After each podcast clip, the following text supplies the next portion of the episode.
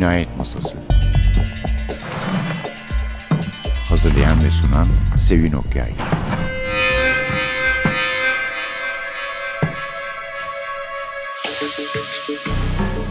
Merhaba. NTV Radyo'nun Cinayet Masası programına hoş geldiniz. Hem bir konuğumuz var.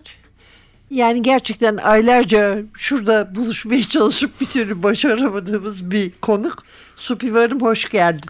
Hoş bulduk. Teşekkür ediyorum. Kendisi İzmir'de yaşadığı için evet yani insan buluşamayabilir bir süre ama bizimki çok uzun bir süre oldu. E, değil mi? uzadı, uzadı. Kitabımız gerçi yenisi de yakında çıkacakmış ama Sokrates Ölüler Şehri'nde bu beşinci. Evet Sokrates beşinci kitap oldu. Beşinci Sokrates kitabı oldu bu. Ne Altıncısı da dediğiniz gibi yakında.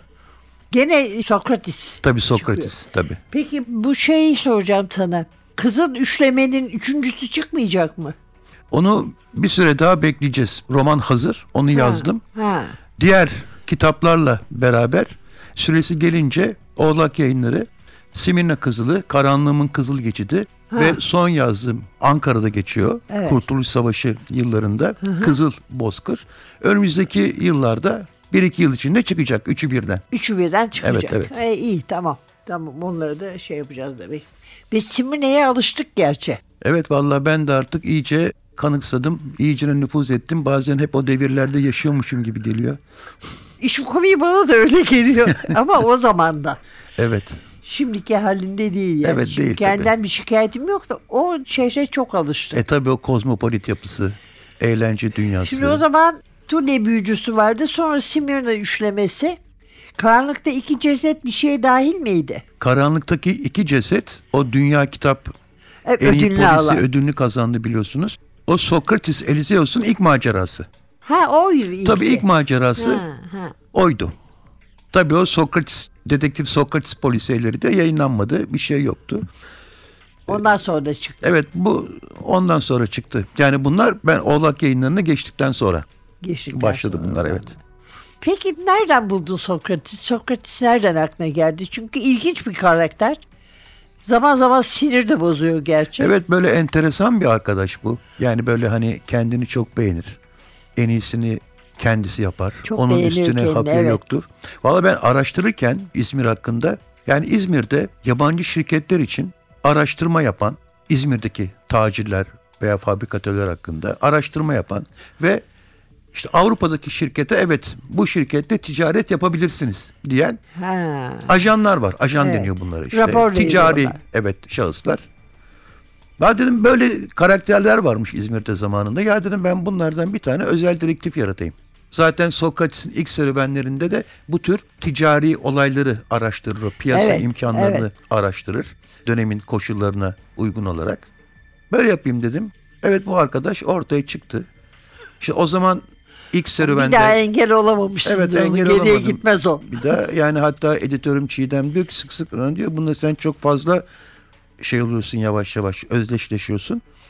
Ondan sonra böyle ortaya çıktı. Çıktı. Devam ediyor. Devam ediyor. Çok memnunum. İyi. Yani arkadaşı seviyorum.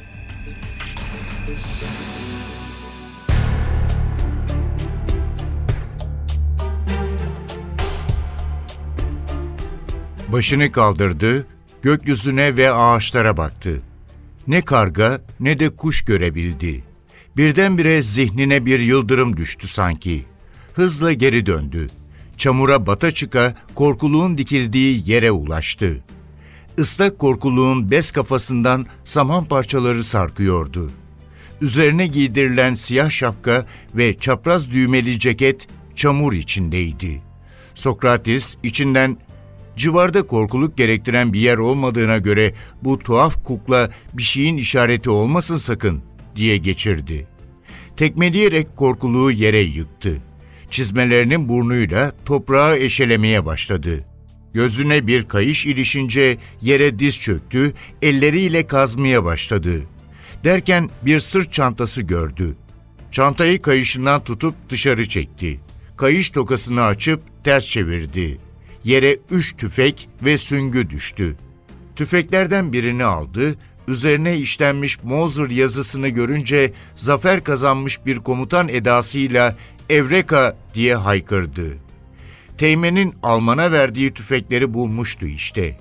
Demek budala Teğmen sadece tüfek değil, süngü de aşırmıştı. Herhalde ablasının süngülerden haberi yoktu. Ayağa kalktı, çamurlu ellerini korkuluğa yedirilen cekete sildi.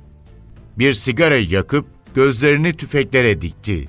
Tahminlerinin isabetli olduğu artık belliydi. Teğmen tüfeği burada teslim etmişti. İntihar yeri olarak koruluğu seçmesi tesadüf değildi. Bir ağaca dayandı, muhtemel olayları zihninde görüntülerle canlandırmaya koyuldu. Teğmen silahları dost bellediği Alman'a verir, birlikte gömerler, yeri belli olsun diye korkuluk dikerler. Genç subay silahların iadesi gecikince Almanla temas kurar, yine burada buluşurlar. Alman aldıklarını geri veremeyeceğini söyler, çekip gider. Teğmen de silahına sarılır. Sokrates elini yumruk yapıp diğer elinin avucuna vurdu. İşte bu kadar basit dedi. Tüfekleri ve süngüleri tekrar sırt çantasına koyup omzuna astı. O anda kafasına bir şey takıldı ve yutkundu. İsabetli sandığı tahmininde mantıksız bir durum vardı. Teğmen, subayı neden tabancasıyla tehdit edip silahları geri almamıştı? İntihar etmek yerine Alman'ı vurabilirdi. Yoksa buluştuğu biri yok muydu? Düş kırıklığıyla çantayı yere attı. Dudaklarının arasındaki sigarayı tükürürcesine fırlattı.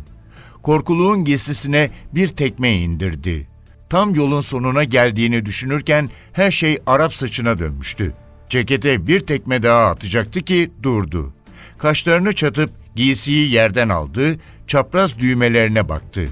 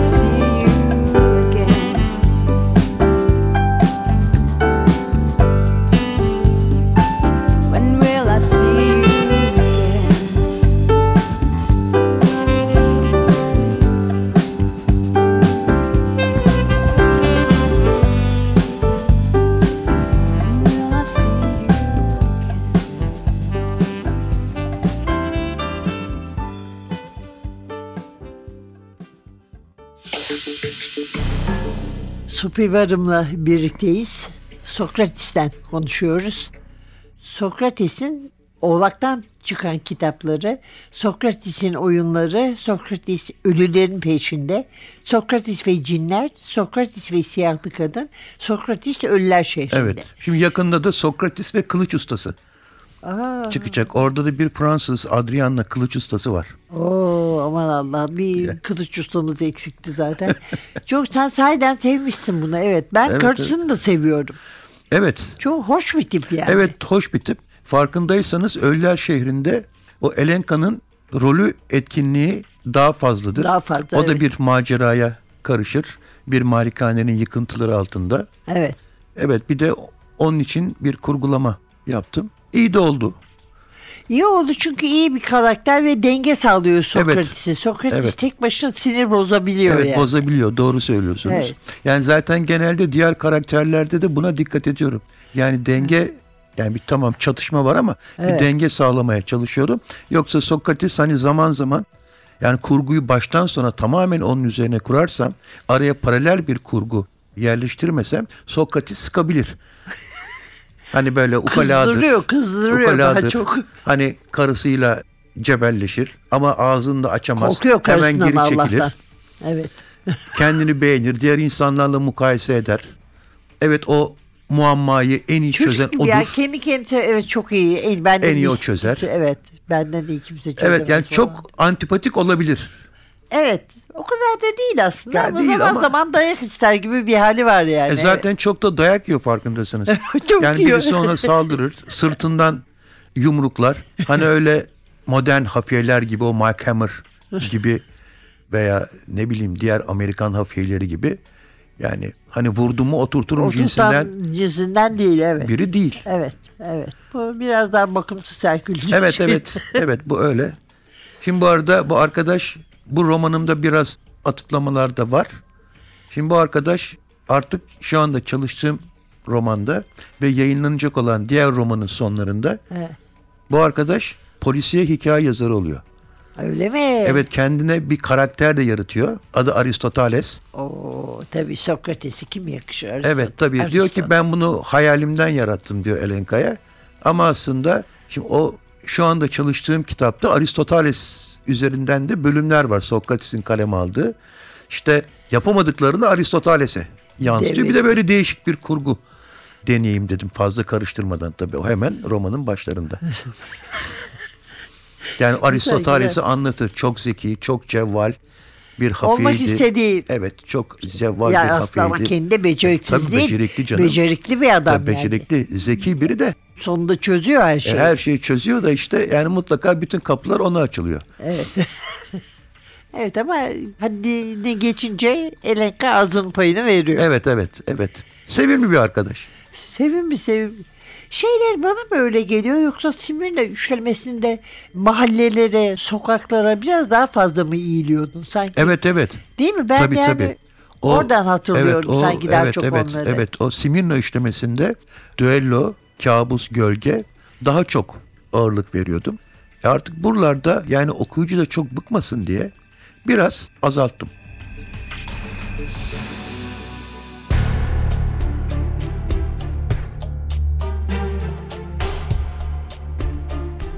Arabayı mehtaplı bir gecede sürüyordu. Son gazeteyi verdiği öğretmen yemeğe kalması için ısrar edince kadını kıramamış, istemese de karanlığa kalmıştı. Olan olmuştu artık. Birinin yolunu keseceği endişesini zihninden atmalı, mehtabın keyfini çıkarmalıydı. Şarkı mırıldanarak mezarlıkların arasındaki yola saptı. Mezar taşlarının, kitabelerin ve haçların yola düşen karaltılarının arasında ilerledi. Hristiyan mezarlığının önünden geçerken gözüne bir parıltı çarptı. Cılız bir ışık salınarak hareket ediyordu. Büyük açın üzerine vuran gölgeden onun fener taşıyan bir erkek olduğunu anladı. Adamın mezar soyguncusu olduğuna kanaat getirdi. Ürperdi. Görünmemeliydi. Arabayı hızlandırmak için dizginleri savurdu ancak yaşlı at bacaklarını daha fazla açamadı.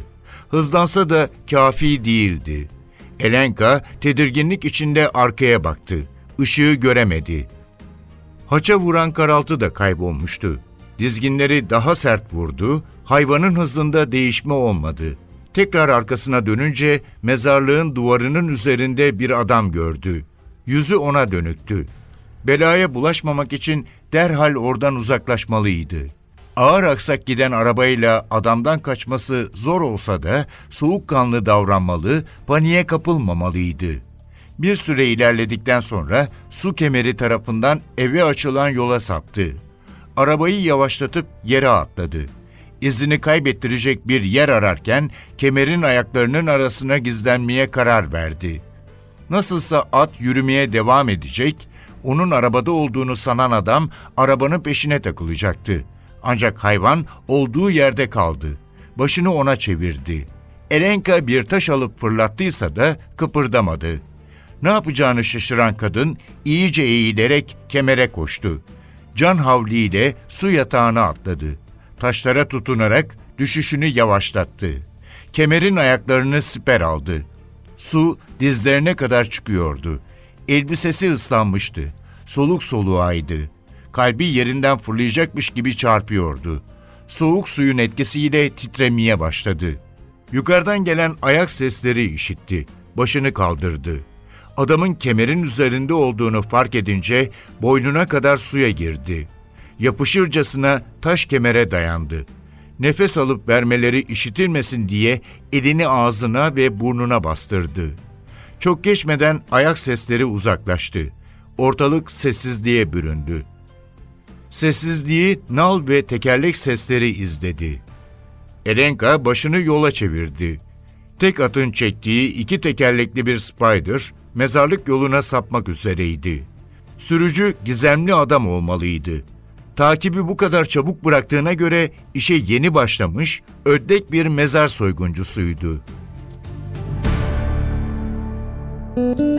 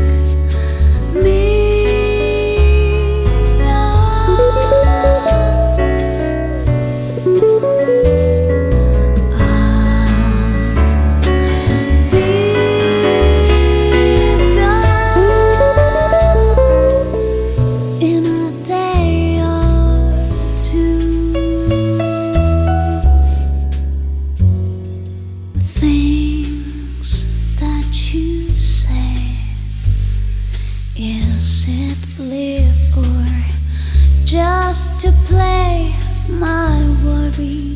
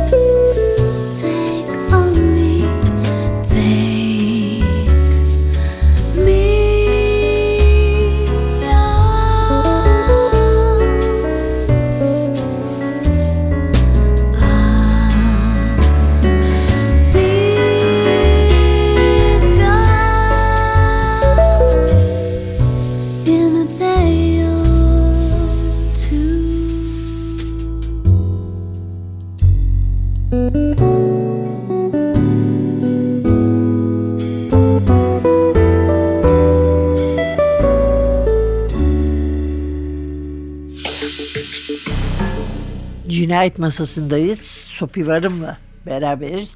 Simirne üçlemesinden ve İzmir'in mahallelerinden konuşuyorduk. Orada en etkisiz Türk mahalleleri ve Türkler görünüyordu. Evet. Sen demiştin beni Evet. şey yapıyorlar. Eleştiren çıkıyor ama Evet. ne yapayım ki öyle Ama evet durum demiştin. bu. Yani ben araştırma yaptığım zaman yani yaşayan Rumlara ilişkin anılar bulabiliyorum. Kitap haline getirilmiş. Fotoğraflar bulabiliyorum.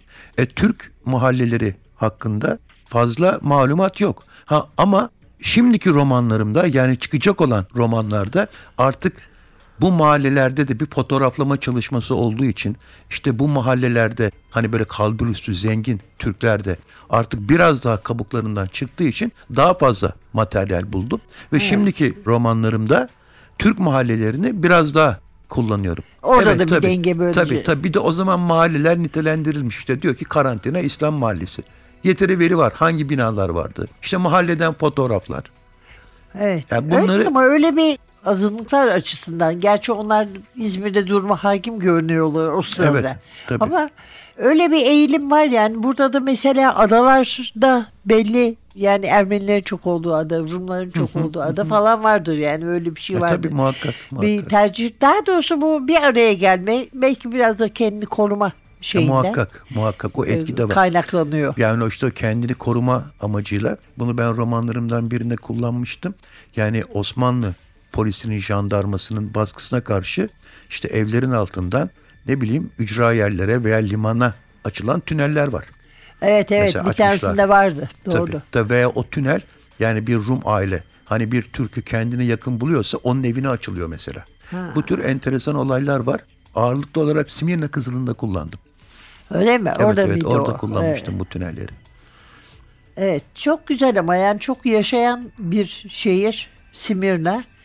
Ne kadar güzel bir şehirmiş belli Evet ki. çok güzel. İşte Victor Hugo'nun şiiri vardır. İzmir bir prensestir diye. Değil mi? Öyleymiş. Yani betonsuz düşündüğü zaman gene de gözün önüne geliyor sanki. Evet evet. Ya bir de şöyle ben ama hani resim çok var değil mi? Ha, Fotoğraf çok var çok, var. E şeyde var filmler de var. Hani bir kere siz bana göndermiştiniz. Yani Simirna o dönemlerin Simirna'sını Evet, anlatıyor. evet. Yani 1920'ye kadar Simirna çekilmiş görüntüler de muhteşem. Yani muhteşem bir şehir. Peki devam mı edeceksin? Yani bu önümde bir yazı var. Bu senin yazdığın. Supi varım kimdir diye. Orada küçük Supi çok hoşuma gidiyor. Evet o bir dergi için röportajdan. Evet öyle bir çocukluğum geçti benim. Hani Texas Tom Mix mahallelerde sen kaptan swing ol. Biz seni sevmiyoruz. Sen gamlı baykuş ol falan. yani o hani sokak arası kültürü işte o yaşlarda bir takım hayal alemine girmek. Bir de şey vardı mesela mahallede mahalle kültüründe böyle hani insanlar karagöz oynatır. Çocuklar karagöz yaparlardı kartondan. Evet. Hani herkes bir tezgah kurar karagöz oynatırdı. Yani 60'lı yıllar. Evet öyle şeyler vardı doğru. doğru. Evet. Daha önceden de vardı tabii doğal olarak. Evet işte küçük su bir de böyle bir ortamda Tabii bugünleri göremedim canım yani. Evet. E biz de ama kısa zamanda yeni kitabı okuyacağız anlaşıldığı Evet evet. kadarıyla. Evet evet yakında çıkacak Sokrates ve Kılıç Ustası. Orada da Adriana diye bir Fransız karakter var. Güzel. Müthiş. Güzel. Bekliyoruz o zaman. Efendim bugün Supi Varım'la nihayet beraberdik. Supi çok teşekkür ederiz. Ben çok teşekkür ederim. konuk Çok için. keyifli oldu. Benim için de sağ olun. Efendim bugünlük de bu kadar. Supi Varım'la birlikteydik. Önümüzdeki hafta başka bir polisiye yazarla başka bir kitapla huzurunuzda olacağız. Mikrofonda Sevin, masada Atilla. Hepinize heyecanlı bir hafta diler. Hoşçakalın.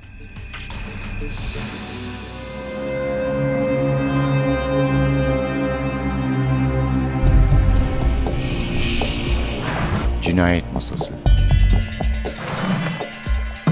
Hazırlayan ve sunan Sevin Okyay Cinayet Masası sona erdi. Programın tüm bölümlerini ntvradio.com.tr adresindeki podcast sayfamızdan dinleyebilirsiniz.